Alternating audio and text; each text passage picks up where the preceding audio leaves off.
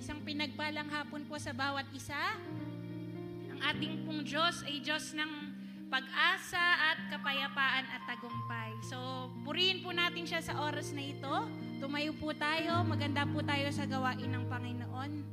Hallelujah, hallelujah, hallelujah. We give you glory, Lord. We give you praise.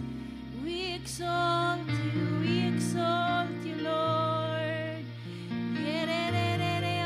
orobosika shiririri oroborobo ye siria la la la ya na mara mama ya shiri orobosika la la we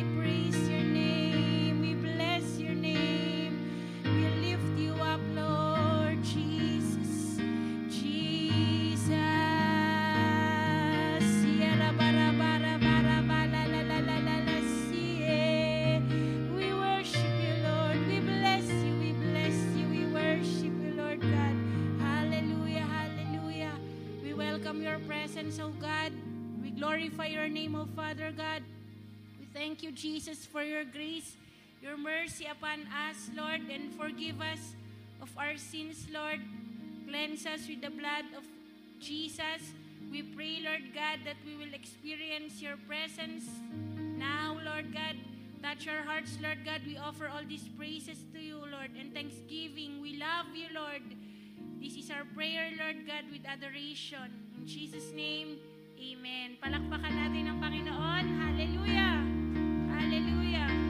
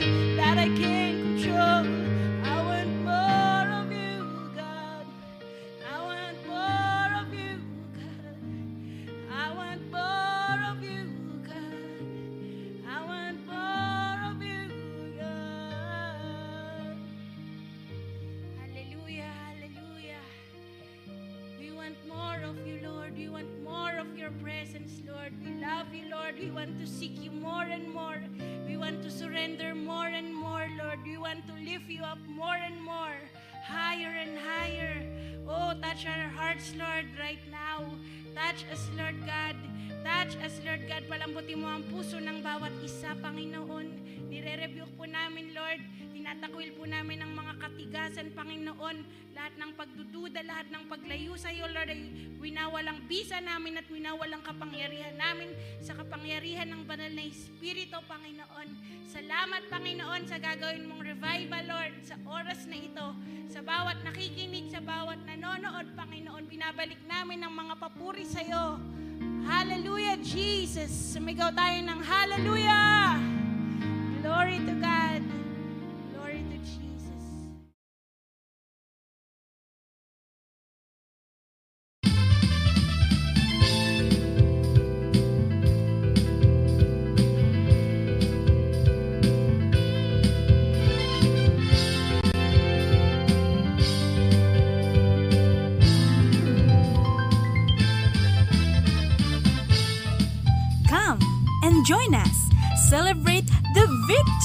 Of Jesus Christ on the cross and receive His fullness of joy, His perfect peace, and His unconditional love.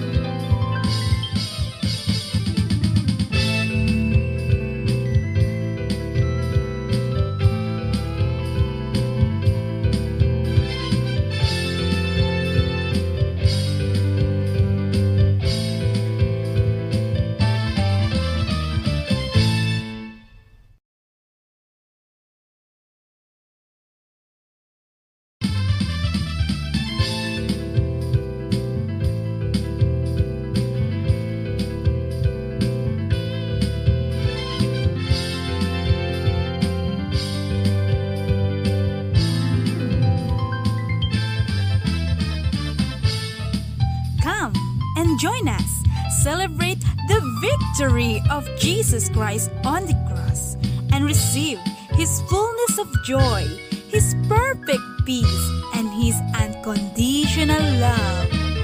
Magandang hapon po sa ating lahat mga kapatid. Let's pray. Father God, we thank you Lord for this wonderful opportunity to hear your word.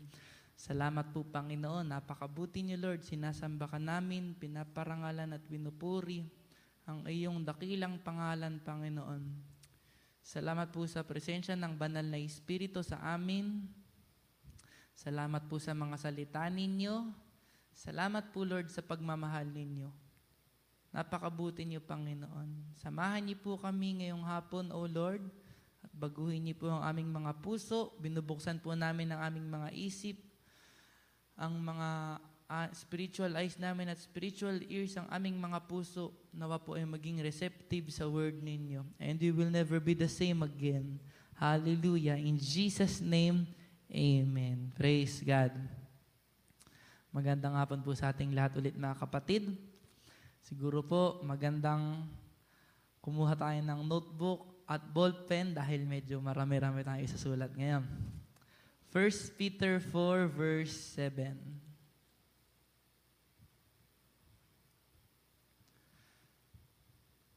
Okay? 1 Peter 4 verse 7. Sabi dam, But the end of all things is at hand. Therefore, be serious and watchful in your prayers. Malapit na palang bumalik ang Panginoon. The end of all things is at hand. Ang bilin sa atin ng Word of God ay, Be serious and watchful in our prayers. Sabi sa King James, Be sober. Big sabihin, maging matino. Maliwanag ang pag-iisip. Sabi sa NIV, Be clear-minded and self-controlled so that you can pray. Big sabihin pala, mahihirapan tayong mag-grow sa ating prayer life pag hindi tayo self-controlled at clear-minded. So, aim ng kaaway, naguluhin yung isip natin. At tanggalan tayo ng self-control para hindi tayo makapag-pray. Sabi ng Bible, be clear-minded and self-controlled so that you can pray. Mahalaga kasi yung prayer life ng isang Kristiyano. Sabi nga nung ibang mga pastor, ang prayer ay hininga ng isang Kristiyano. At naniniwala ako doon. Ang prayer ay pakikipag-communicate natin kay Lord na mahalagang mahalaga. Gusto ng kaaway na ang mga Kristiyano ay maging carnal, maging worldly, at maging mga lazy. Pero sa panahon ngayon, dapat gising na gising ang ating prayer life. Because the end of all things is at hand. But the end of all things is at hand. Therefore, be serious and watchful in your prayers. We can't be, we cannot be a prayerless generation of Christians in these last days. We cannot afford to live prayerless lives in these last days. We need to have that burning desire to see God's will happen on earth. Sabi ni Lord, in the last days, I will do a quick work. Bibilisan niya yung paggalaw niya. Ibig sabihin, meron siyang plano, meron siyang will. Tinuruan tayo ni Jesus kung paano mag-pray. Sabi niya, Our Father in heaven, hallowed be your name. Your kingdom come, your will be done on earth as it is in heaven. Inuna ni Jesus yun. Una, adoration kay God the Father. Pagkatapos, your kingdom come, your will be done on earth as it is in heaven. Big sabihin, kahit may will si Lord, kahit may plano siya, kahit He wants to do a quick work, kailangan natin ipag-pray na mangyari yung kalooban ni Lord dito sa earth. Ba't kailangan mag-pray? Kasi may mga kaaway tayo. Yung mga kaaway natin, hinahadlangan yung plano ni Lord na matupad dito sa earth. At yun ang isang role ng mga anak ng Diyos ngayong end times. Amen? To enforce the victory of Jesus. Amen?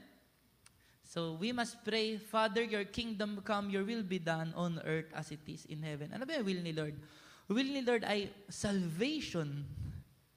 Amen? The Lord is not slack concerning His promise, but is patient toward us, not willing that anyone should perish, but that all should come to repentance. Ano yung will ni Lord? It is God's will that all men will be saved. That all will come to repentance. Amen? Salvation. Yun ang gusto ni Lord. Maraming maligtas. Gusto ni Lord lumaya yung mga tao sa kapangyarihan ng demonyo. Maraming ma-deliver sa oppression, sa depression. Gusto ni Lord maraming gumaling. Amen? Gusto ni Lord maraming mabuong pamilya. Gusto ni Lord na sumagana yung buhay natin. We must pray na mangyari yung will ni Lord dito sa earth. Amen? Amen ba? James 5.16. Basahin natin ito.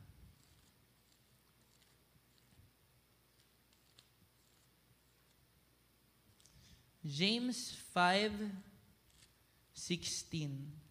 Confess your trespasses to one another and pray for one another that you may be healed. The effective fervent prayer of a righteous man avails much. Dun sa second part, sabi, the effective, fervent prayer of a righteous man avails much. Ang pag-usapan natin ngayon ay tungkol sa fervent prayer. Kailangan mo to kapatid. Kailangan ko to. Kailangan nating lahat. At ito ay hindi, hindi, ano, ah, gatas. Ito ay karne. Kailangan natin kumain ng mabibigat na karne kasi hindi pwedeng manatili tayo mga baby Christian. Kapatid, maganda yung mga encouraging words, yung mga yung mga himas-himas na mahal ka ng Diyos. Totoo naman, mahal tayo ng Diyos. Kailangan din natin yung mga seryosong preaching kasi malapit nang bumalik si Lord. Ito ay wake-up call para sa ating lahat. Amen? Ito, ito, ay, ito ay pagiging sober in the last days. Para wag tayong madaya ng kaaway, kailangan natin ng fervent prayer. Amen? Personal, fervent prayer life. Sabi sa New King James, the effective, fervent prayer of righteous man avails much. Wow. Ibig sabihin nun, yung prayer mo daw, ikaw ay righteous sa pamamagitan ni Jesus, avail, will avail much. Ibig sabihin, powerful, effective. Amen? Sabi sa NIV, the prayer of a righteous man is powerful and effective. Kapatid, wag mong i-underestimate yung sarili mo. Anak ka ni Lord, yung prayer mo ay powerful and effective. Amen? Ibig sabihin na effective, mangyayari yung hiningi mo. Powerful. Ibig sabihin ng powerful, talagang sisirain nun yung mga plano ng demonyo in the spirit realm. Amen? Ibig sabihin ng powerful, talagang gagawain ng mga himala. Amen? Sabi ng Amplified, the earnest, heartfelt, continued prayer of a righteous man makes tremendous power available. Alam mo tremendous? Grabe. Grabing power. Available, dynamic in its working. Hallelujah. Fervent prayers, not just say a little prayer. Amen? Ano ibig sabihin na fervent? Ibig sabihin na fervent with passion. Ano ano with passion? Nag-aapoy.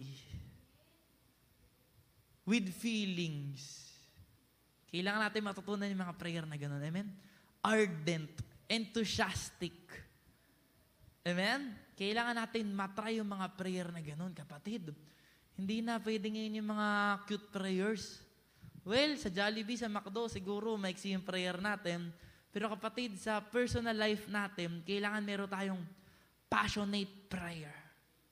Fervent prayer. Ardent, enthusiastic prayer. Burning, nag-aapoy. Fanatical. Eager. Avid. Amen? Amen? Mag-aaral tayo ngayon. Some examples of fervent prayers in the Bible. James 5:16. Number one, si Elijah. James 5:16, dun tayo sa second part. The effective, fervent prayer of a righteous man avails much. Elijah was a man with a nature like ours, and he prayed earnestly that it would not rain, and it did not rain on the land for three years and six months. And he prayed again, and the heaven gave rain, and the earth produced its fruit. Hallelujah. Si Elijah daw ay taong katulad din natin. Subject to sinful passions. Elijah was a man with a nature like ours.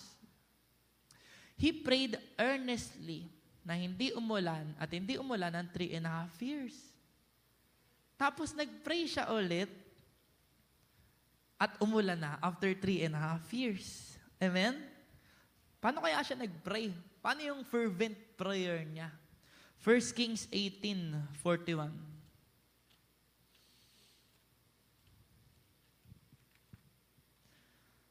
1 Kings 18:41 Then Elijah said to Ahab, "Go up and eat and drink, for there is the sound of abundance of rain." So Ahab went up to eat and drink, and Elijah went up to the top of Carmel. Then he bowed down on the ground and put his face between his knees. Yumuko, lumuhod si Elijah and put his face between his knees. Yung ulo niya, nilagay niya dun sa gitna ng dalawa niyang tuhod. Na-imagine mo kung ano yung tsura niya? Nakaluhod siya ng todo. And said to his servant, Go up now, look toward the sea. So he went up and looked and said, There is nothing. And seven times he said, Go again. Seven times. Seven times he prayed earnestly.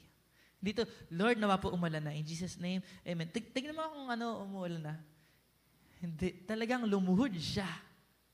Amen? At nilagay niya yung ulo niya sa gitna ng tuhod niya. Seven times. Hindi siya sumuko. Hallelujah. Then it came to pass the seventh time that he said, There is a cloud as small as a man's hand rising out of the sea. Ulap na kasing liit na ito. Sabi ni Elijah, so he said, Go up, say to Ahab, prepare your chariot and go down before the rain stops you. Now it happened in the meantime that the sky became black with clouds and wind, and there was a heavy rain. So Ahab rode away and went to Jezreel. Then the hand of the Lord came upon Elijah, and he girded up his loins and ran ahead of Ahab to the entrance of Jezreel. Sinagot ba siya ni Lord? Yes. Alam mo sa totoo lang, Tinag-pray ni Elijah na uulan, pero will ni Lord na uulan na talaga. Sinabi niya dun sa umpisa ng verse 18. 18 verse 1. Sabi ni Lord, Go, present yourself to Ahab and I will send rain on the earth. Sabi ni Lord, magpapaulan ako. Pero kailangan pang ipag-pray ni Elijah para umulan talaga. Hindi sinungaling si Lord. Hindi siya kulang sa power. Siya ay all-powerful. Pero ano, naghahanap si Lord ng faith dito sa earth. Amen? Hallelujah. Paano nag-pray si Elijah? Like a child. Parang bata. Nilagay yung ulo sa gitna ng tuhod. Nag-pray. Ooh. Yun yung mga prayer na hindi kayang tanggihan ni Lord. Hallelujah. Amen? Number two, Hannah. 1 Samuel 1, 11.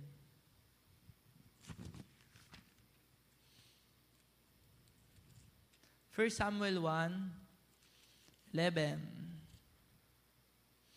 Then she made a vow and said, O Lord of hosts, if you will indeed look on the affliction of your maidservant and remember me, and not forget your maidservant, but will give your maidservant a male child, then I will give him to the Lord all the days of his life, and no razor shall come upon his head. And it happened as she continued praying before the Lord that Eli watched her mouth. Now Hannah spoke in her heart. Only her lips moved, but her voice was not heard. Therefore Eli thought she was drunk. So Eli said to her, How long will you be drunk? Put your wine away from you. But Hannah answered and said, No, my Lord. I am a woman of sorrowful spirit. I have drunk neither wine nor intoxicating drink but have poured out my soul before the Lord. Ano pinapag-pray ni Hannah? Magkaroon siya ng anak. Sabi niya, Lord, pag binigyan mo ko ng lalaking anak, ibibigay ko siya sa iyo. Magiging siyang Nazirite. Maglilingkod siya sa iyo habang buhay. Nakita siya ng priest na gumagalaw-galaw yung bibig niya pero walang tunog. Umiiyak si Hannah. Sabi ng priest, hanggang kailan ka ba maglalasing? Sabi ni Hannah, hindi po ako lasing. Ako po ay nagpe-pray at binubuhos ko yung kaluluwa ko kay Lord. So, paano siya nag-pray? Siya ay serious. Like a drunk. Like a drunk woman. Para siyang lasing. She poured her soul to the Lord. Ganun siya mag-pray. Alam mo, sinagot ba siya ni Lord? Yes. Sinagot siya ni Lord. At pinanganak si Samuel propeta ng Diyos. Amen? Number three, Jacob. Genesis 32, verse 24.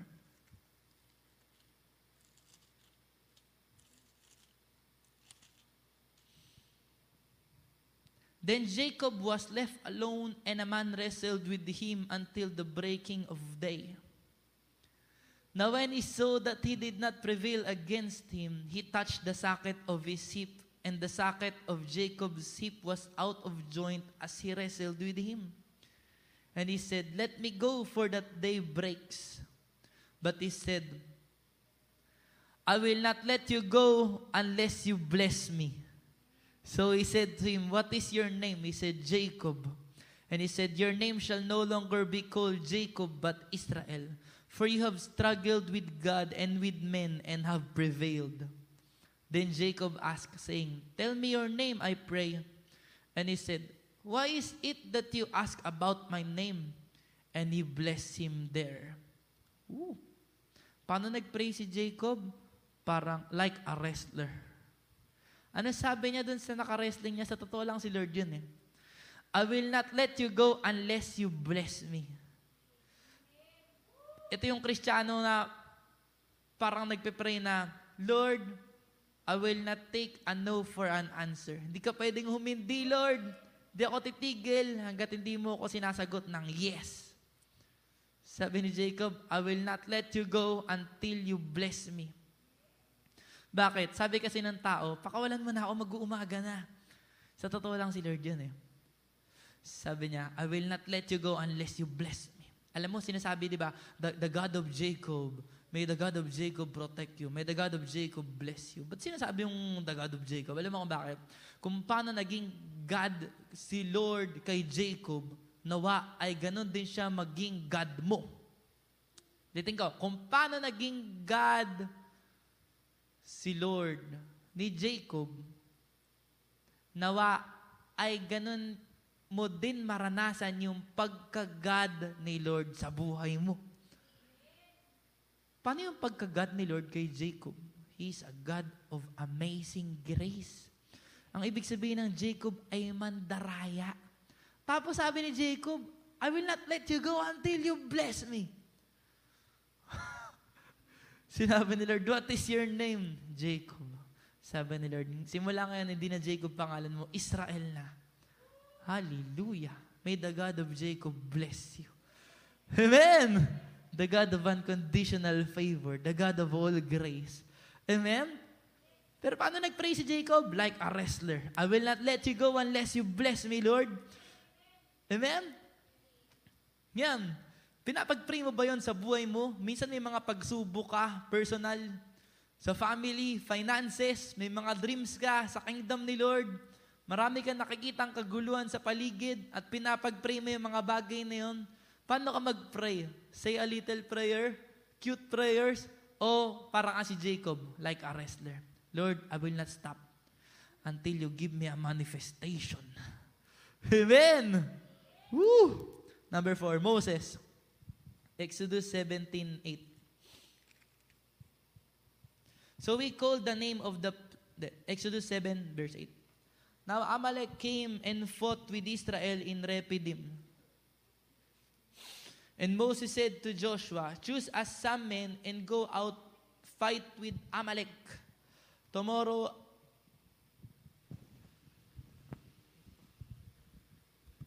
Tomorrow I will stand on the top of the hill with the rod of God in my hand. So Joshua did as Moses said to him and fought with Amalek and Moses. Aaron and Hur went up to the top of the hill.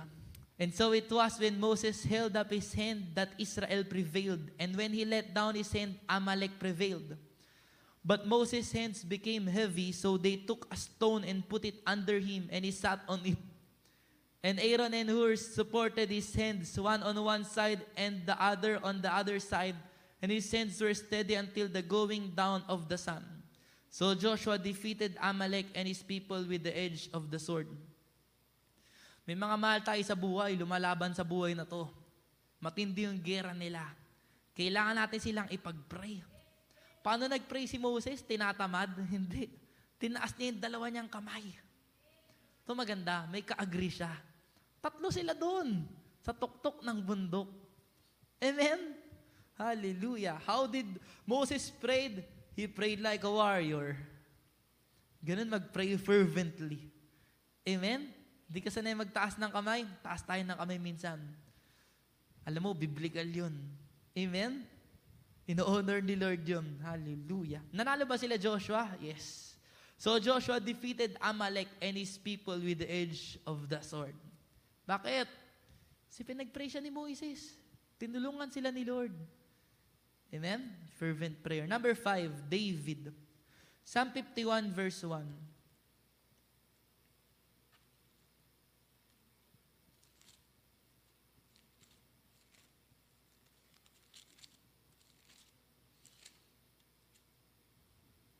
Have mercy upon me, O God, according to your loving kindness, according to the multitude of your tender mercies. Blot out my transgressions. Wash me thoroughly from my iniquity and cleanse me from my sin. Nagre-repent siya. For I acknowledge my transgressions and my sin is always before me. Against you, you only have I sinned and done this evil in your sight, that you may be found just when you speak and blameless when you judge. Behold, I was brought forth in iniquity, and in sin my mother conceived me. Behold, you desire truth in the inward parts, and in the hidden part you will make me to know wisdom. Purge me with hyssop, and I shall be clean. Wash me, and I shall be whiter than snow. Make me hear joy and gladness, that the bones you have broken may rejoice. Hide your face from my sins and blot out all my iniquities. I wonder, ilang kaya sa atin yung ganito magrepent? Yung madaldal kapag nagre-repent ka. Oh Lord, binubus mo yung puso mo. Amen? Create in me a clean heart, O God, and renew a steadfast spirit within me. Do not cast me away from your presence, and do not take your Holy Spirit from me. Restore to me the joy of your salvation, and uphold me by your generous spirit.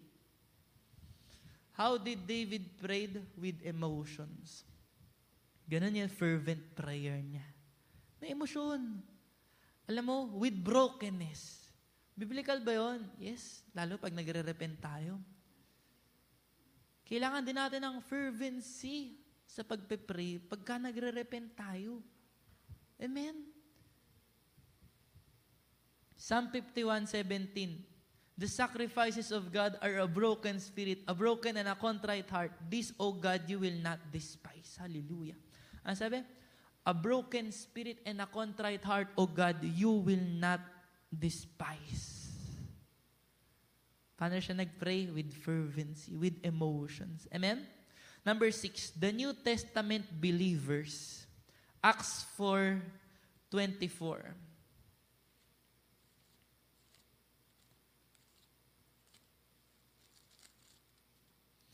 So when they heard that, they raised their voice to God with one accord and said, Lord, you are God who made heaven and earth and the sea and all that is in them.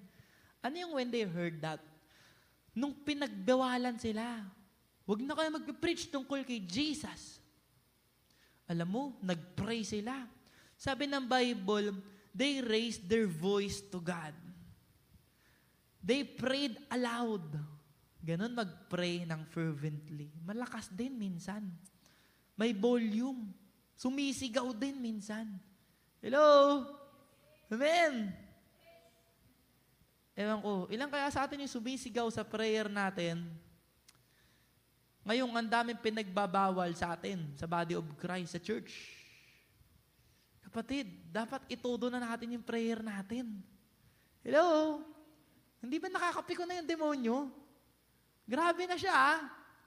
Ba, pinipigilan niya yung mga anak ng Diyos. Paano tayo mag-pray? Paano yung reaction natin? Okay lang? Uh, in Jesus' name, Oh Lord, maawa ka. 50 seconds. Kapatid, sila, sumigaw sila. Nung mabalita, mabalita nila, bawal na mag-preach tungkol kay Jesus. They raised their voices. Amen. To God. Verse 31, Acts 4.31. And, they, and when they had prayed, the place where they were assembled together was shaken. And they were all filled with the Holy Spirit, and they spoke the word of God with boldness. Amen. Yun ang kailangan natin sa panahon ngayon, mga kapatid. Amen? Kailangan matutunan natin yung prayer na malakas. Sino dyan nagpe-pray ng malakas sa bahay nila? Amen. Wag lang man yung madaling araw, tapos tulog pa yung mga ano ha, kasama mo sa bahay, tapos, Oh Lord! Pwede rin. Mga Muslim nga, di nahihiya, di ba? Tama ba? Pero I challenge you, punta ka dito sa pray, sa, sa, sa church. Pag sumigaw ka sa pagpe-pray, walang magagalit sa'yo. Wag lang habang nagpe-preach si pastor ha, kundi yung nagpe-pray. Woo, walang magagalit sa'yo. Amen! Malaya ka. Hallelujah. Paano sila nag-pray? They prayed aloud. Number seven, Jesus. Hebrews 5 verse 7. Who in the days of his flesh, when he had offered up prayers and supplications with vehement cries and tears to him who was able to save him from death and was heard because of his godly fear. Hindi bingi yung Diyos. Maririnig ka niya pag nag-pray ka. Amen. Paano nag-pray si Jesus? He offered up prayers and supplications with vehement cries and tears. Loud cries and tears. May luha. Alam mo, alam ko meron verse sa Bible, sinabi, iniipon ni Lord yung mga luha mo. Amen. At minsan, pag nagpa-pray ka, lumuluha ka, kita ni Lord yan. Alam mo, sabi nung angel, dun kay Mary Baxter, nung pinasal siya ni Lord sa heaven, alam mo sabi nung angel, yung mga pinaka-powerful prayer dito, yung mga prayer na may kasamang luha. Tignan mo to, bawat tao, bawat kristyano may lalagyan ng luha. Pinupuno yun. Napupuno yun pag pray ng pray yung kristyano. Hallelujah. Amen. Panahon na para mag-pray, kapatid. Number eight, Epapras. Colossians 4 verse 12. Epapras, who is one of you, a bondservant of Christ, greets you, always laboring fervently for you in prayers, that you may stand perfect and complete in all the will of God. Ano pinapag-pray ni Epapras? Yung will ni Lord na mangyari sa mga churchmates. Paano siya mag-pray? Always laboring fervently for you in prayers. How did Epapras pray? Like a laboring woman. Parang babaeng manganganak. Nagtatravel. Seven signs that you are travailing in prayer. Long hours of prayer. Di ba yung ibang mga nanganganak, maraming oras daw yung ini-spend nila sa panganganak. Number two, suffering. Nagsasuffer sila dun. Number three, pain. Siyempre, sakit daw yon. Number four, shame. Eh, hindi nila na maisip yung itsura nila. Habang nandun sila sa ospital, kasi gusto na nilang ma-deliver yung baby. Tiredness, napapagod sila. Hunger, gutom sila. Number seven, new baby. Pagkatapos nila mag-travel, mag-labor, andyan na yung baby. Yung pinaghirapan nila. Alam mo, sa buhay kristyano, yung pagtatravel natin sa prayer, yung pag-grow natin in the Spirit, yung, yung pag-pray in the Spirit natin, ay may resulta. Ano? Eh di, open doors, new opportunities, new move of God, miracles, signs and wonders, victory and breakthroughs, answered prayers. Kapatid, yung mga nangyayari sa'yo, na sobrang gagandang mga bagay, oh, grace ni Lord yun, favor ni Lord yun. Pero I believe, nabunga din yun ng mga prayers mo. O prayers ng ibang tao para sa iyo. Woo! Amen? Seven signs of fervent prayer. Number one, posture. Makikita yon sa itsura mo. Paano nag-pray si Elijah? Nakaluhod. Si Hannah, parang lasing, umiiyak. Si Jacob, nakipag-wrestling. Si Moses, nakataas ang kamay. Amen? Posture. Number two, lifted voice. Sumigaw yung mga New Testament believers, nag-pray sila ng todo. Na-shake yung buong lugar. Wow, gusto ba natin yon? Kapatid, siguro kung gagawin natin yun, talagang Literal, magiging tayong mga planet shakers. Amen! Kailangan mangarap pa rin tayo eh. Na mapuno yung mga churches, nagpe-pray. nag intercede para mangyari yung kalooban ni Lord. Amen? Mga mangkukula, mga spiritista, walang tigil na ang kakakar sa mga neighborhood. Pansinin mo, anong mga uri ng demonyo yung, mga, yung namamayagpag sa neighborhood nyo, sa barangay nyo? Iba-iba, di ba? Drug addiction, sexual immorality, homosexuality, murder, violence, iba-iba. False religion, hello. Kailan tayo magpe-pray ng fervently? Amen? Lifted voice, malakas na boses. Hallelujah. Number three, weeping. Kapatid, walang masamang umiyak. Oh, rejoice in the Lord always. Naniniwala ako doon. Alam mo, si Hannah, pagkatapos niyang umiyak, sabi ng Bible, sumaya na siya. Hallelujah. Amen? Alam mo, si Jesus, pagkatapos niya mag-pray, who for the joy that was set before him endured the cross. Hallelujah. Amen?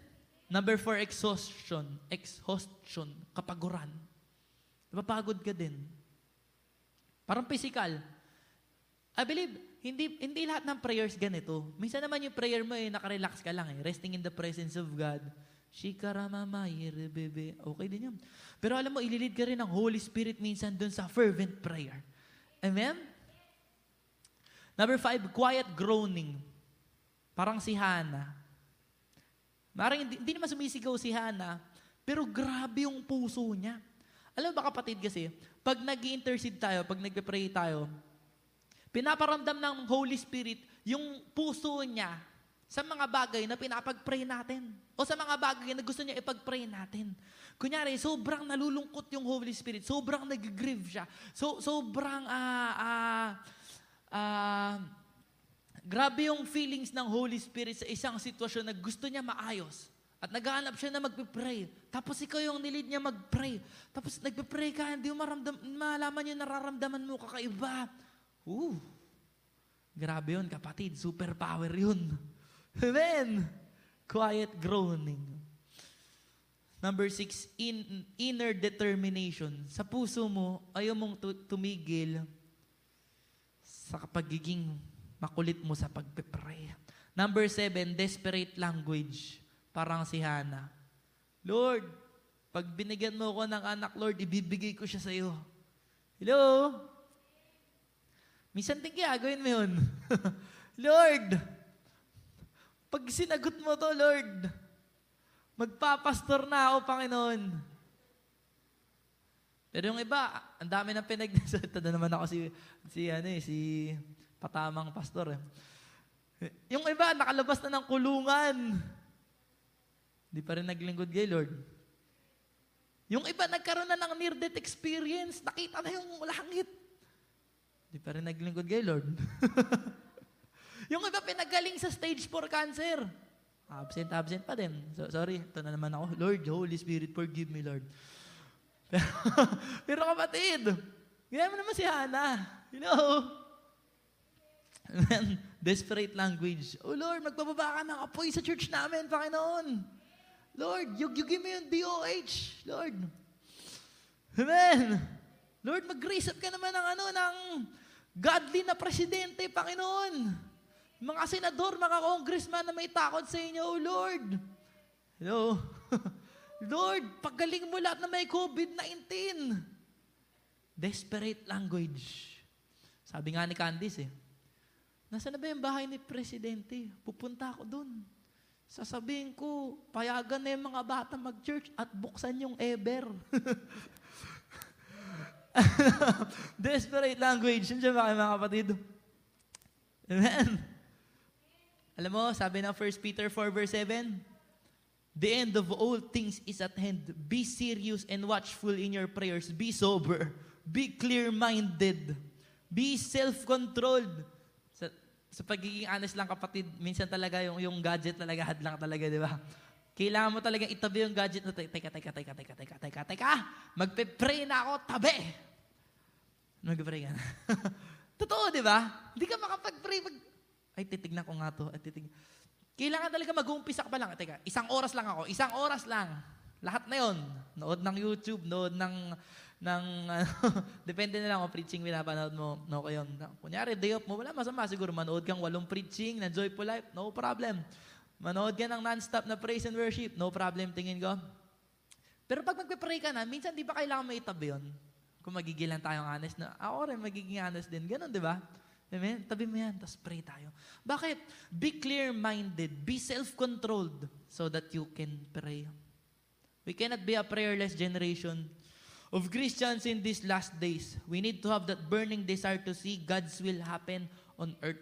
Amen? Sa bansa natin. Pag-pray natin naman yung mga pastor natin. Kapatid, under attack yung mga pastor lagi. Oh, kaya sabi ni Apostol Pablo, pray for me. Pray for me. Bakit? Dumadaan siya dun sa mga shipwreck, pinagpapapalo siya ng latigo, pinagpapapalo siya ng mga pamalo, pinagbabato siya ng bato, nakukulong siya. Sabi niya, pray for me na maging ano, makapag-share pa rin ako ng Word of God.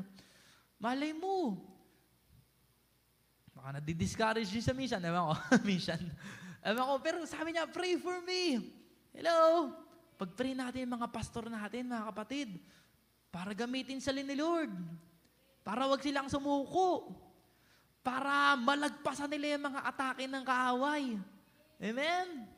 Pag-pray mo yun. Pag-pray mo mga church leaders na wag silang matukso. Wag silang mahulog sa immorality. Wag silang yumabang. Wag silang masilaw sa pera. Amen? Ilayo sila ni Lord sa pagkapahiya. Hello? Ilayo sila ni Lord sa mga distraction. Pagalingin ni Lord yung puso nila. Kung minsan, sobrang ano, ah, may tendency na silang humugot ng humugot. Pag-pray mo mga church leaders, kapatid, hindi rin biro ginagawa ng mga yun. Minsan kasi akala natin, ano eh, hindi totoong trabaho yung maglingkod sa Panginoon, totoong trabaho yun. Ang sarap mag-serve kay Lord. I mean, kung kaya lang ng katawan natin, sarap mag-serve kay Lord ng 24 hours. Ang dami papaisip sa iyo ni Lord. Eh, gawin mo to, gawin mo to, gawin mo to, gawin mo to. Ito puntahan mo, ito encourage mo, ito sharean mo. Pero isa-isa lang naman. Pero nakaka-excite si Lord. Ah, sarap mag-serve kay Lord. Panahon na para mag full-time ka. Papag-pray natin, marami mag full-time ngayon taon. Nung kagrupo ko sa prayer meeting nung kahapon, sabi, ngayon taon, Lord, maraming magpastor. Ah, bakit? Matthew 9.37, The harvest is plentiful, but the laborers are few. Kailangan mo ng desperate language. Lord, magpastor sila lahat, Lord. Hindi naman lahat. Siguro yung, yung tinawag para doon. Pero pag-pray mo yung mga church leaders, amen? Pag-pray mo yung mga tatay, para ano? Para wag sila mahulog sa tukso. Amen? Para wag sila mag-worry sa mga needs nila. Amen? Pag-pray natin yung mga nanay, wag makonsumi. Wag ma mapuno sa mga anak, di ba? Pag-pray natin sila. Amen? Lumakas ang katawan nila, wag sila magkasakit. Pag-pray natin yung mga employee, eh, magpabakulaw. Na ano, matagalan nila yung persecution. Hello? Pag-pray natin yung mga kabataan, malayo sila sa pornography, sa fornication, sa homosexuality. Amen? Magi silang, manatili silang teachable. Ma-on fire lahat ng kabataan. Dumalo sa prayer meeting. Wow! Mga 100 na kabataan, dumalo sa Joyful Life. Pwede, pwede ba yun? Pwede. Kasi 30%, 100 people, di ba? Oh Lord, 100 young people come to the prayer meeting. I'm using desperate language now. Hallelujah. Kapatid, pag-pray natin yung mga bata, Amen, wag silang madaya, madaya ng demonyo. Pag-pray natin yung, yung tito mo, yung tita, tita mo, mga kamag-anak, pamangkin na hindi naniniwala sa life after death, na, na binabaliwala yung word of God, kapatid, anong, anong dudurog sa stronghold? Kailangan tayo pag-pray yun. Amen? Amen? Pag-pray natin yung mga relatives natin. You know, God is looking for people who will pray, Your kingdom come, Your will be done. At dito tayo magtatapos. 1 Corinthians 14 verse 2. Ano? He who speaks in an unknown tongue does not speak to God, but he speaks to men. To God. Doesn't speak to men, but speak to God. For indeed, no man understands him, but in the Spirit, he speaks mysteries. We're speaking the mysteries of God pag nagpe-pray in the Spirit tayo. Amen? Ano mysteries of God? Yung mga breakthrough, yung mga victory, yung supernatural provision ni Lord, yung mga yung divine health sa mga kapamilya natin. Amen? Yung salvation ng mga kamag-anak natin. Sinong may sino may gusto noon? Lahat tayo, di ba? Amen? Yung deliverance ng mga ino-oppress ng demonyo. Hallelujah. Yung righteousness sa nation natin. Yung pagbangon ng Pilipinas. Yung restoration ng mga lumayo sa Panginoon. Amen? Oh, minsan, atake tayo ng atake in the natural. Pero walang tayo ng power. Kasi, sabi ni Lord, it is not by might nor by power, but by my spirit, says the Lord.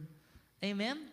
Sabi sa 1 John 5 verse 14, and this is the confidence that we have in Him, that if we ask anything according to His will, He hears us. If we ask anything according to His will, at pag nagpe-pray in the Spirit ka, you're praying the perfect will of God. Surely, you must have confidence when you come into the throne of grace, praying in the Spirit, because this is the confidence we have in approaching Him that if we ask anything according to His will, He hears us. He hears us. Amen? Hallelujah. Praise God. Lord, salamat po Panginoon sa mga paalala niyo sa amin. Tulungan niyo kaming mag- maging clear-minded, maging sober, maging self-controlled so that we can pray fervently, O Lord, for your will to happen on earth as it is in heaven. Hallelujah. Lord, let the spirit of prayer and intercession be upon the brothers and the sisters watching this video. Thank you, Lord, for the hunger, for the desperation that you're putting in our hearts to pray and intercede. Lord, so easy, Lord, to live a selfish life, Lord. It's so easy, Lord, to be selfish. But we need you, Holy Spirit, to stir our hearts, O Lord. That we will pray like never before, Lord. Because you are coming soon. Father, we give you all of the glory, praises, and worship. You alone are worthy, Lord. Hallelujah, hallelujah, hallelujah. Glory to you, O God. In Jesus' name, amen. God bless you. Wag na wag niyo pong palalagpasin yung Saturday next week. Meron tayong something special for you.